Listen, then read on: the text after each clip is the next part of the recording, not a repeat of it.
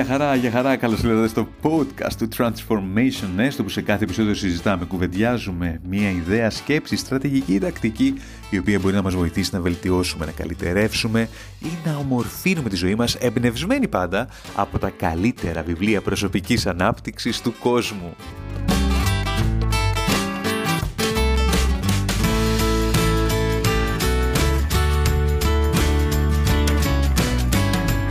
Το σημερινό επεισόδιο πηγαίνουμε στο 2008 για να συναντήσουμε τον Russ Harris από την Αυστραλία, ψυχολόγος ψυχοθεραπευτής στο βιβλίο του The Happiness Trap, η παγίδα της χαράς. Ένα βιβλίο στο οποίο ο Russ Harris μας μιλάει για τις μεθόδους, τις στρατηγικές και τις τεχνικές που εκείνος προτείνει για να μπορέσουμε να αποφύγουμε την διαρκή ταλαιπωρία και να ζήσουμε μια πιο όμορφη ολοκληρωμένη ζωή.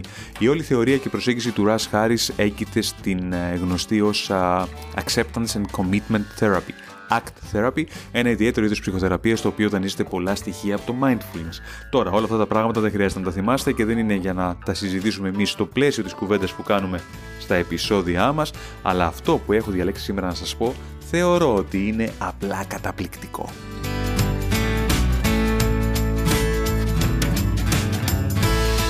Εύλογο τα γένια μου, το ξέρω, όμως πραγματικά πιστεύω ότι αυτές οι πληροφορίες που θα μοιραστούμε σήμερα μαζί σας αξίζουν τον κόπο να τους δώσετε προσοχή και αξίζουν τον κόπο να τις συζητήσετε με φίλους, φίλες, αγαπημένους και αγαπημένες, γιατί μπορείτε να τους βοηθήσετε και στη δική τους ζωή. Η ιδέα που θα μοιραστώ σήμερα μαζί σας κατόπιν των λίγων δευτερολέπτων μουσικής που θα ακούσουμε αφού σταματήσω να μιλάω, έχει να κάνει με τους τέσσερις μύθους της χαράς. Τα τέσσερα ψέματα που αφορούν στη χαρά και τα οποία πιστεύουμε όλοι και δεν μας κάνουν καλό.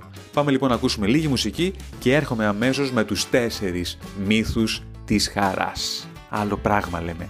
Άλλο πράγμα.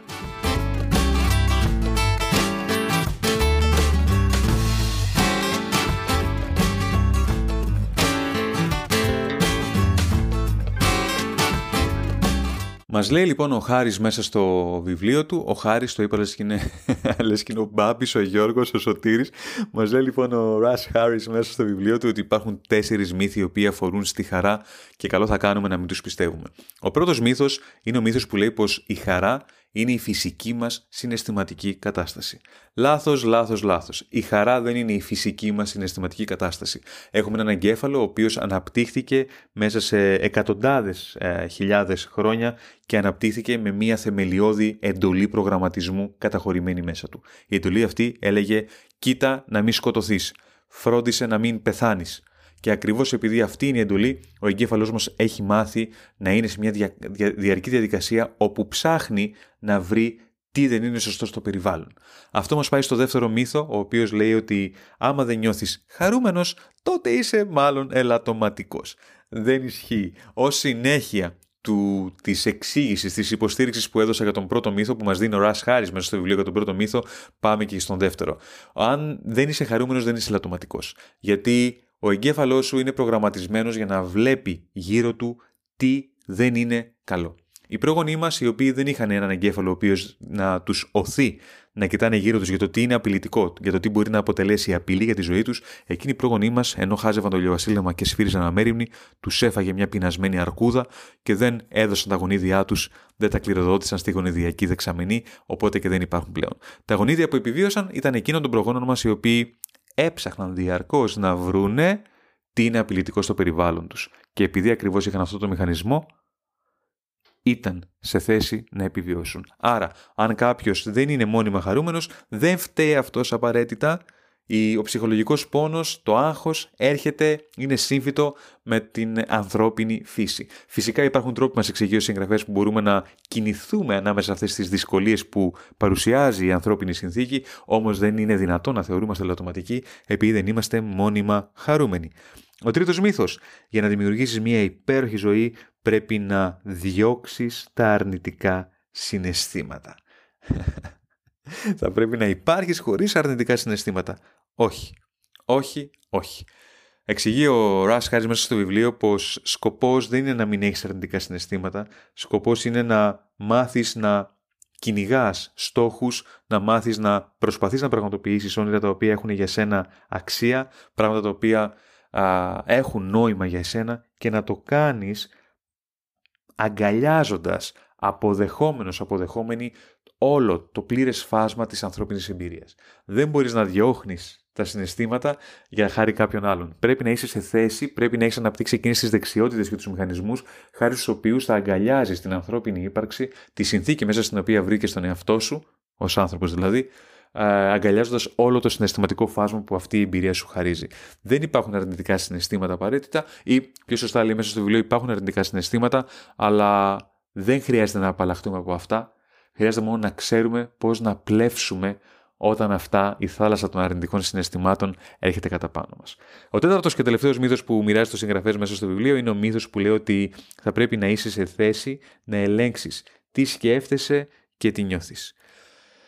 Αν πιστεύεις ότι μπορείς να ελέγξεις τη σχέση και τη νιώθεις, συνεχίζει παρακάτω. Καλή τύχη. Να περάσεις καλά τα λέμε. Γιατί στην πραγματικότητα δεν μπορούμε να ελέγξουμε το τι νιώθουμε, δεν μπορούμε να ελέγξουμε το τι σκεφτόμαστε. Αυτό γίνεται αυτόματα. Γίνεται, εμείς γινόμαστε μάρτυρες των α, συναισθημάτων ή των σκέψεων που έχουμε αφού αυτές ή αυτά έχουν συμβεί.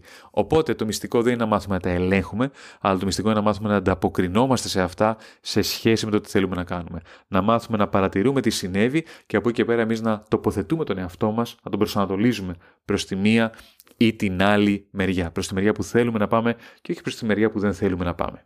Αυτά. Αυτές οι τέσσερις ιδέες, αυτοί οι τέσσερις μύθοι της χαράς. Τους ξαναλέω στα γρήγορα. Ο πρώτος μύθος, η χαρά είναι η φυσική συναισθηματική μας κατάσταση. Ψέμα. Δεύτερος μύθος, άμα δεν είσαι χαρούμενος, είσαι λατωματικός. Ψέματα. Δεν γίνεται, άμα ήσουν διαρκώ χαρούμενος, δεν θα είχες επιβιώσει. Τα γονίδια σου δεν θα σε βοηθήσουν να επιβιώσεις. Μύθος νούμερο 3. Για να δημιουργήσει μια καλή ζωή θα πρέπει να διώξεις, να απαλλαχθείς από τα αρνητικά συναισθήματα. Όχι, όχι, όχι. Θα πρέπει να μπορείς να μεγαλώνεις, να τα αποδέχεσαι και να συνεχίζεις.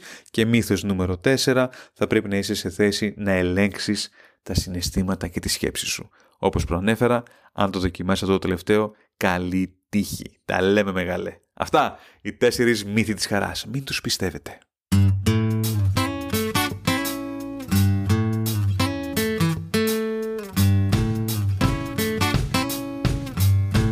Αυτό ήταν το επεισόδιο μας για σήμερα. Russ Harris, The Happiness Trap. Αν μπορείτε να διαβάσετε στα αγγλικά, ρίξτε του μια ματιά, θα το διαβάσετε εύκολα και θα μάθετε και μερικές πολύ ωραίες τεχνικές που έχουν να κάνουν με το mindfulness. Δεν θέλω να σας πω τίποτα άλλο. Σκύψτε πάνω από αυτά που ακούσατε μελετήστε τα, συζητήστε τα, διαλογιστείτε πάνω σε αυτά και νομίζω θα πάρετε πολλές πληροφορίες και πολλές απαλλακτικές απαντήσεις για τον εαυτό σας. Για να τον ξεφορτώσετε από τα βάρη, για να τον ξεφορτώσετε από εκείνα τα standards τα οποία θέτετε για τη ζωή σας και τα οποία όμως δεν είναι ρεαλιστικά γιατί η ίδια η κατασκευή μας, το ίδιο το gadget μας δεν μας επιτρέπουν να τα συναντήσουμε αυτά τα standards. Σε κάθε περίπτωση, φροντίστε να είστε χαρούμενοι με ρεαλιστικό τρόπο και εμείς τα λέμε στο επόμενο επεισόδιο.